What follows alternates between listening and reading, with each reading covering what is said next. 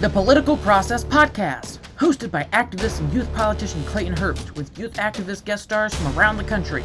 Together we are explaining the American political process and diving deep into the details of the system. Episode 3, Announcing Candidacy.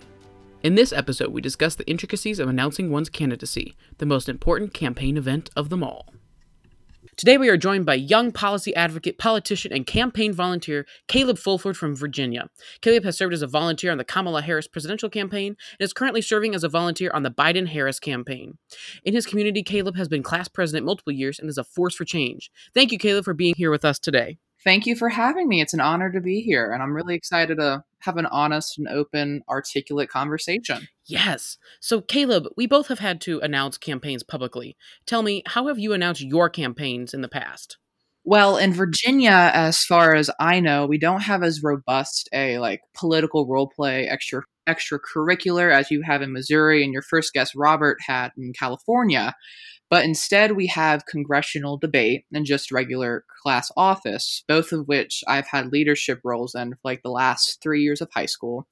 But to do so, to get there, I've had to humanize myself. No one wants a perfect, almost robotic person leading them through anything. You want someone empathetic, funny, charming, but of course, intelligent and capable.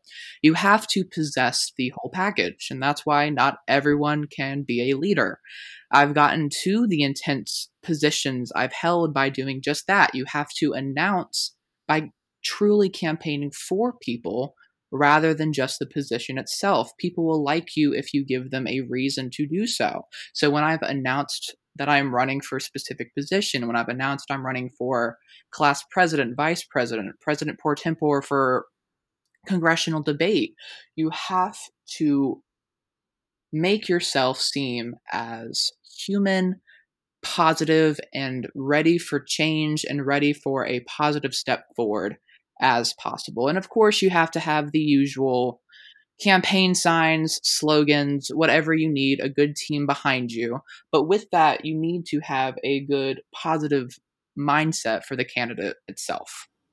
That is extremely important, connecting with the people and having that personalized factor, because you, as you said, nobody wants a robot in office.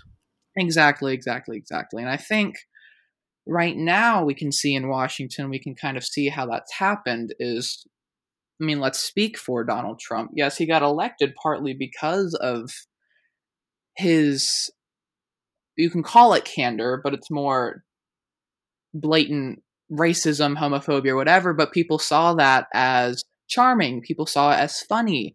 People saw him as a human. Now, he had negatives, but people saw him as a human, while people saw Hillary as a robot.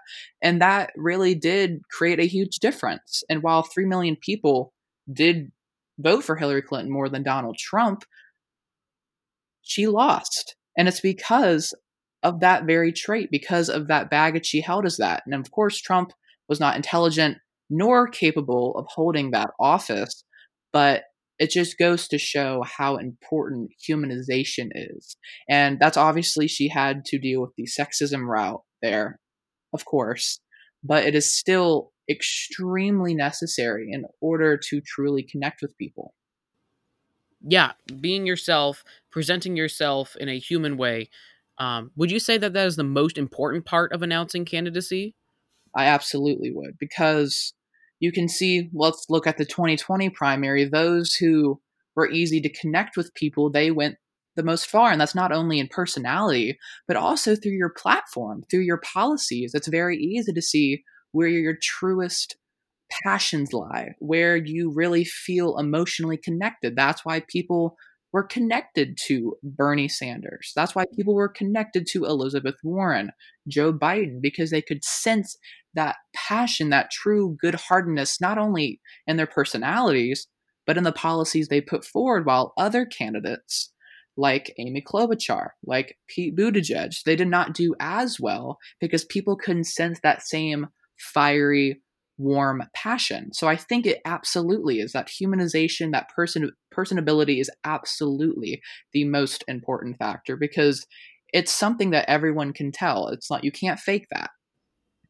Yeah, and that is a really good point, is just how well, you know, Sanders, Warren, Harris, and Biden, they really did bring in their personality into every aspect of the campaign. As a Warren volunteer, every time you volunteered or did something, you would get a picture of the dog, Bailey Warren, sent to you via text, or a special thing would pop up with a video clip of Elizabeth. And that personality and that human factor really mobilizes people. So that is a good point.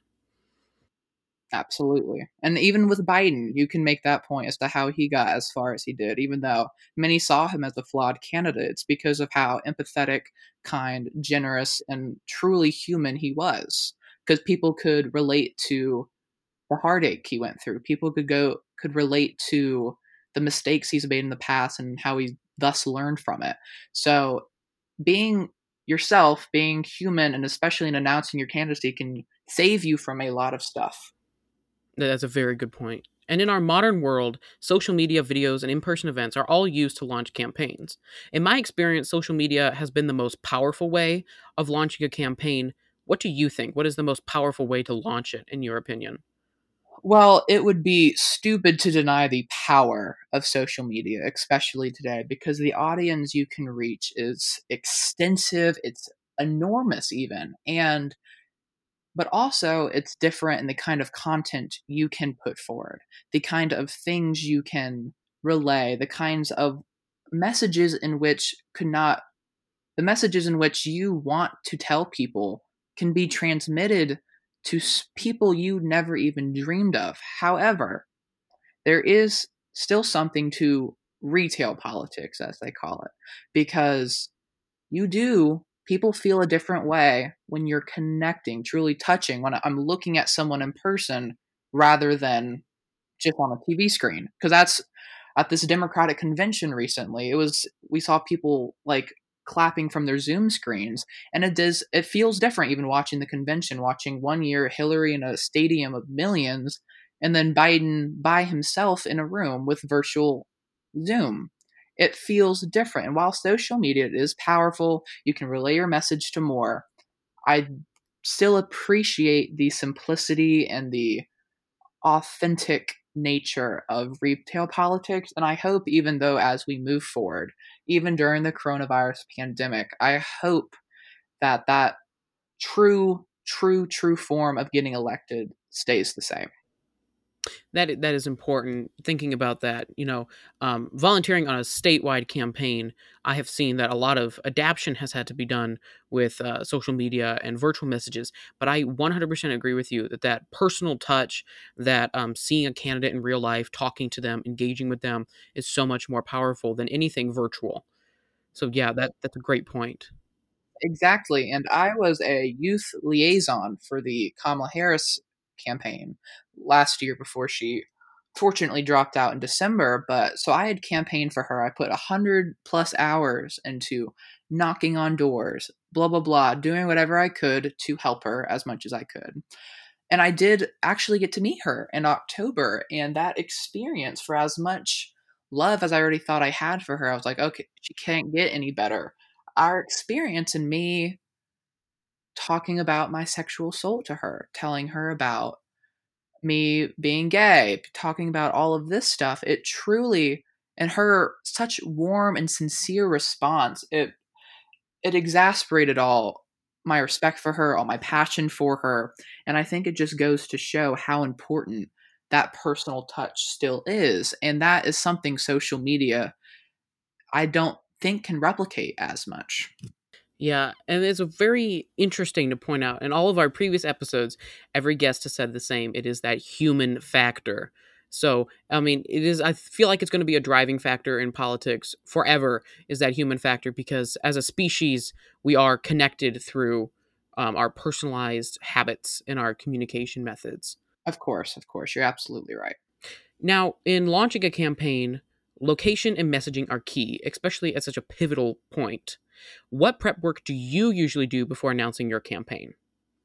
Well, you have to be methodical in that process. Everything should mean something. And it may seem calculated, it may seem crazy to do, but when you do that, when you add such a personal touch to every part of your campaign, people, especially your volunteers, especially your supporters, your donors, they feel almost intrinsically attached to you. And I think that is what is necessary nowadays. Well, I look at, again, I hate to bring up Kamala again, but her announcement last year in the primary, I thought was a perfect rollout.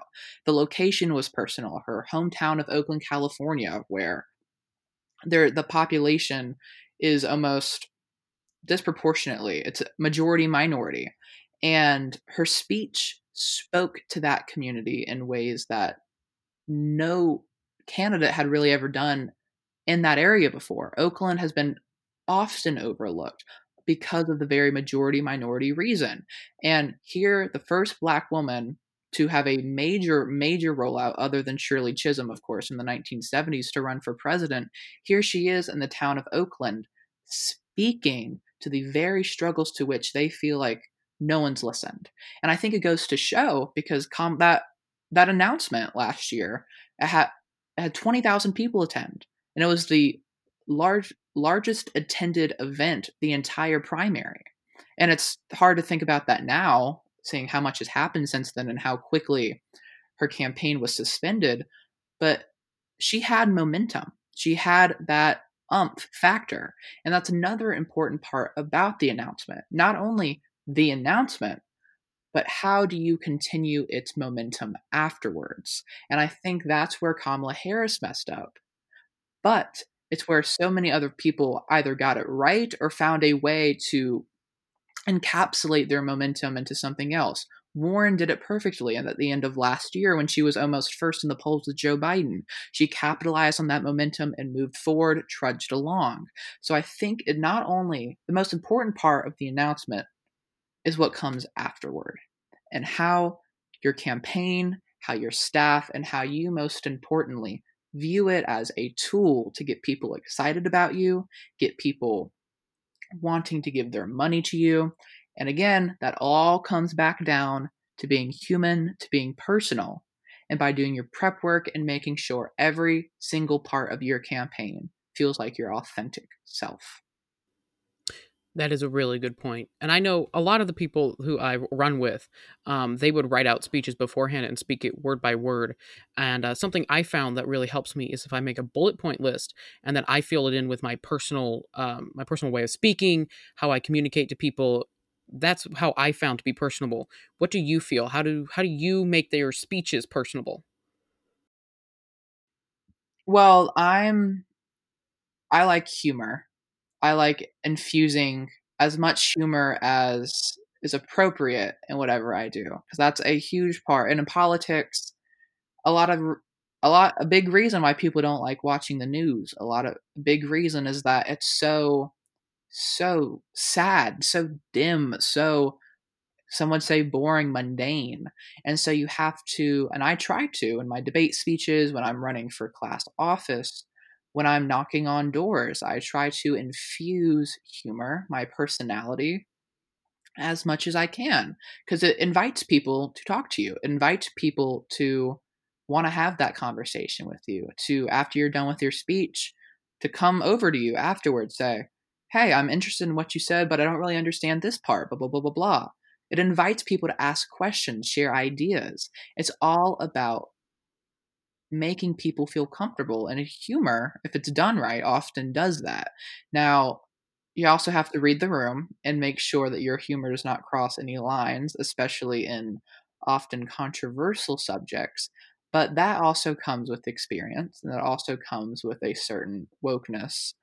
But that's what I do, and that's what I see a lot of prominent politicians nowadays do that. They try to infuse, if not their humor, their passion, their clear passion into what they do. And I think Elizabeth Warren is a perfect example of that. I'll never forget at that December debate, which, I mean, we can just talk about how scary it would be to be on a debate stage to that caliber. Crazy, crazy stressful. But I will never forget when they asked her that she would be the oldest president. And then she responded by saying, well, I'd be the youngest woman. And I think that is such an intelligent and brilliant way to counter the conversation, counter that point, dismiss it entirely, but do so in a way that's funny, and it embraces people, makes people want to root for you, and it invites a conversation to happen afterwards that does not have to be in the negative light that the moderator put the question. So I think that really is what I try to do, what I think we should all attempt to do in the future when debating, when writing, when giving a speech, or just when talking to a family member. It doesn't have to always be so serious. It does not always have to be so serious. Are some topics, do some topics deserve that intense verbalization? Of course. But the problem is you have to look at which ones are necessary for that kind of candor, for that kind of behavior. So it takes a lot of social skills, takes a lot of humanization, but I think ultimately that's the real key. Humor and being a human, connecting with the people. That is great advice. Okay. Well, thank you guys for listening to this episode. I am so honored to be here with Clayton Herbst. My name is Caleb Fulford. You can check me out on Instagram at caleb.fulford. And if you hit the link in my bio, it'll actually come to a link tree. And I'm working on a book right now that is supposed to be published in May 2021. So if you click on that first link, subscribe to the mail list, you'll get exclusive offers for that, and you'll be the first to be able to get it. You can follow me on Snapchat, Twitter. I post TikTok not too often, but I really just want to get to the point of where all these listeners, all people in general, realize the necessity to vote this election. 2020 is integral, and as much as some of us may feel about Joe Biden, some of you may feel about Kamala Harris, look at the alternative. And even if you're not going to vote for them, vote for someone. Because to have that kind of attitude where you feel as though your voice could not add to the conversation is not only demeaning towards you, but to the political process as a whole. And I don't want anyone to regret that they didn't make a vote. They could not do more November 4th when whoever is declared the victor is declared the victor. No matter what side of the aisle you're on, I want you to feel as though you did all you could. So that's really my big message leaving here. Just be yourself and use your authentic voice as much as you can. That was Caleb Fulford out of Virginia, youth politician, policy advocate, and campaign volunteer. Thank you for joining us on episode 3 of the Political Process Podcast, Announcing Candidacy, where we discuss how one announces their candidacy and all the steps involved in doing so. Thank you for tuning in to today's episode of the Political Process Podcast, hosted and edited by Clayton Herbst. Thank you to our special guests for joining us today. Tune in next time. Release dates every Monday, Wednesday, and Friday.